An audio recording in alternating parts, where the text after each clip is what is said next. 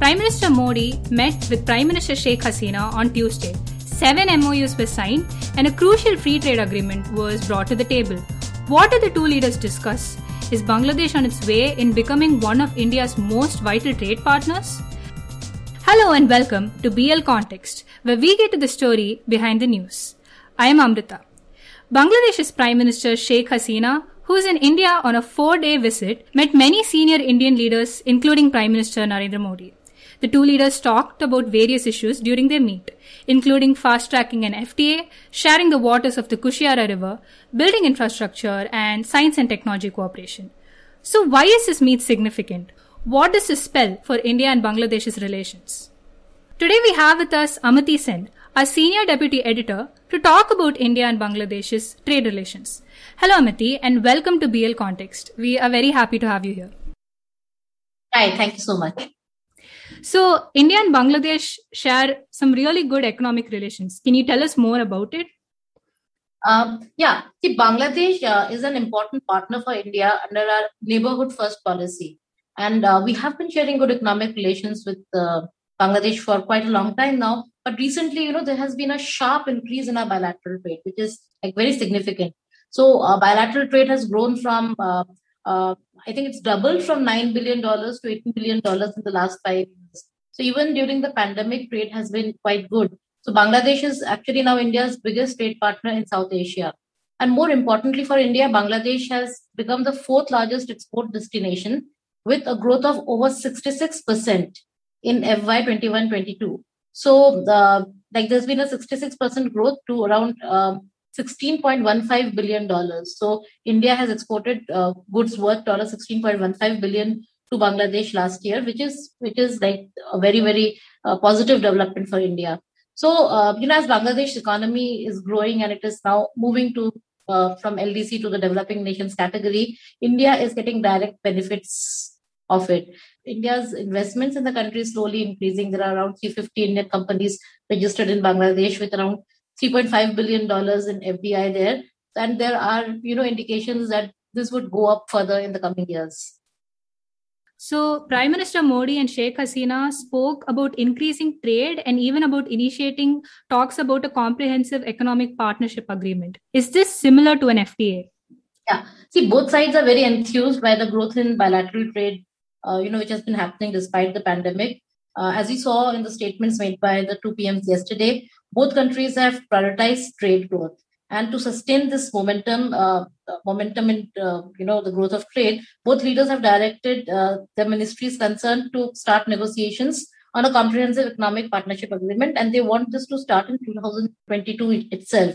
So, you're right. CEPA is the same as FTA. In fact, it's an expansive FTA, which not only covers goods, but also services and investments. And depending on, both countries agree to, it could also include other areas such as government procurement, e-commerce, etc.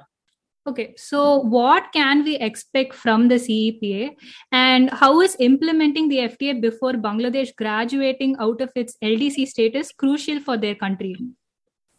Yeah, Amrita, as we discussed earlier, Bangladesh is becoming more and more important as a trade partner for India, with exports growing sharply in a number of sectors. So with reduction in tariffs under the FTA, a direct benefit would be greater competitiveness of Indian products, which would push our exports further. So there has been a study, which has been a very recent analysis done by WTC Mumbai, which says that India can actually double its goods exports to Bangladesh if, under the FTA, peak tariffs in Bangladesh, the peak tariff of 25% is reduced on 415 goods. So according to this analysis, these 415 products include items such as denim, woven fabrics, gems and jewelry, plastic products, cleaning chemicals, etc. So this FTA may also increase India's share in the total import of Bangladesh, which currently stands at around 19%. And if you compare it with China's share of 33%, there is a way to go. So this FTA will be quite beneficial for India in terms of, making its presence more prominent in Bangladesh vis-a-vis China, also in the area of investments. And as you just mentioned about, how this FTA is linked to Bangladesh's graduating out of its LDC status, actually the UN General Assembly last year, it took note of the endorsement given by the Economic and Social Council of the recommendations of the Committee for Development Policy, that Bangladesh, it has now attained, the characteristics of a developing country, and it can now graduate out of LDC. Keeping in mind the present circumstances because of the COVID pandemic and the lockdown, so the UN General Assembly decided to give 5 years graduation time to Bangladesh. So in 2026, it would be graduating out. And once it stops being an LDC, it would stop getting all the benefits which it has been getting from its trading partners, including India, as an LDC. So Bangladesh gets duty-free, quota-free access into the Indian market under the South Asia Free Trade Agreement. So wherein it gets, this access for almost all products, except I think some prohibited items. So once that goes, it could be a jolt for the Bangladesh producers, manufacturers, and exporters. So through the FTA, Bangladesh wants to lock in the benefits that it has been getting under SAFTA. So that is why it wants that it should be implemented by 2026 when it is time for it to graduate out. So will these moves help Bangladesh become a vital trade partner, not only in the neighborhood, but also Asia? Bangladesh is already India's largest trading partner in South Asia. And as we just discussed, there is a big potential that the FTA has in increasing both trade in goods as well as investments, and also, help India meet this China challenge, more competitively. So, if this FTA happens, Bangladesh will indeed, become a more important trade partner for India in the region as well. So, Amiti, there are two potential issues that could block a great relationship. That is the Teesta Water Agreement and rice imports. Did the leaders talk about these issues? Yes. This Teesta Water Agreement is indeed something which has been, testing India-Bangladesh relationship for quite some time. But as you were already mentioning in the introduction, the treaty that has been signed to share the water of Kushiyara, which is a key transboundary river. So it is really important, in the scheme of things, because it's the first time in 26 years that, India and Bangladesh have signed an agreement for sharing of water. And as Bangladesh Prime Minister Sheikh Hasina noted yesterday, if both countries are positive, they keep discussing all these troubled issues.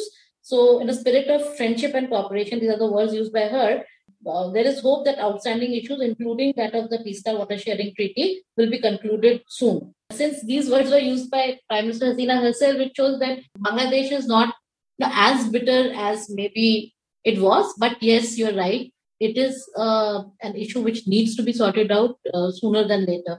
And as far as rice imports is concerned, it does not remain that tricky an issue anymore, because I think last month only there was a G2G agreement between India and Bangladesh, and India has agreed to basically export a particular amount of rice to Bangladesh, and Bangladesh is also tapping other sources. So it is just not counting on India. It is looking at Russia. It's looking at, I think, Thailand. It's looking at some other Southeast Asian countries.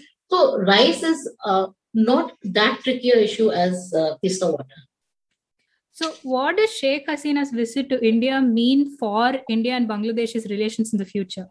Well, India and Bangladesh relations have been moving on a positive trajectory. And last year also, last year marked the 50th anniversary of Bangladesh's independence and 50 years of bilateral relationship between the two countries, and also the 100th birth anniversary of Sheikh Mujibur Rahman. And we saw that both the Indian President and Prime Minister, they paid state visits to Bangladesh. And then there were Maitri, there were celebrations, and there have been numerous, visits between by the Prime Ministers of both countries. So taking that forward, Sheikh Hasina's visit to India further strengthens the growing bond between the two countries. And, as we go forward, once the CEPA is signed and And also, Bangladesh is also India's major development partner, and there are a lot of development projects going on in a number of sectors. And there are these railway projects happening, and there are these numerous training projects happening in various areas. So I think the mood is very positive, and this state visit, it will basically strengthen ties. So that brings us to the end of this interview. Thank you so much, Amiti, for being with us here today. Your insight was very, very useful. Thank you so much. Thanks.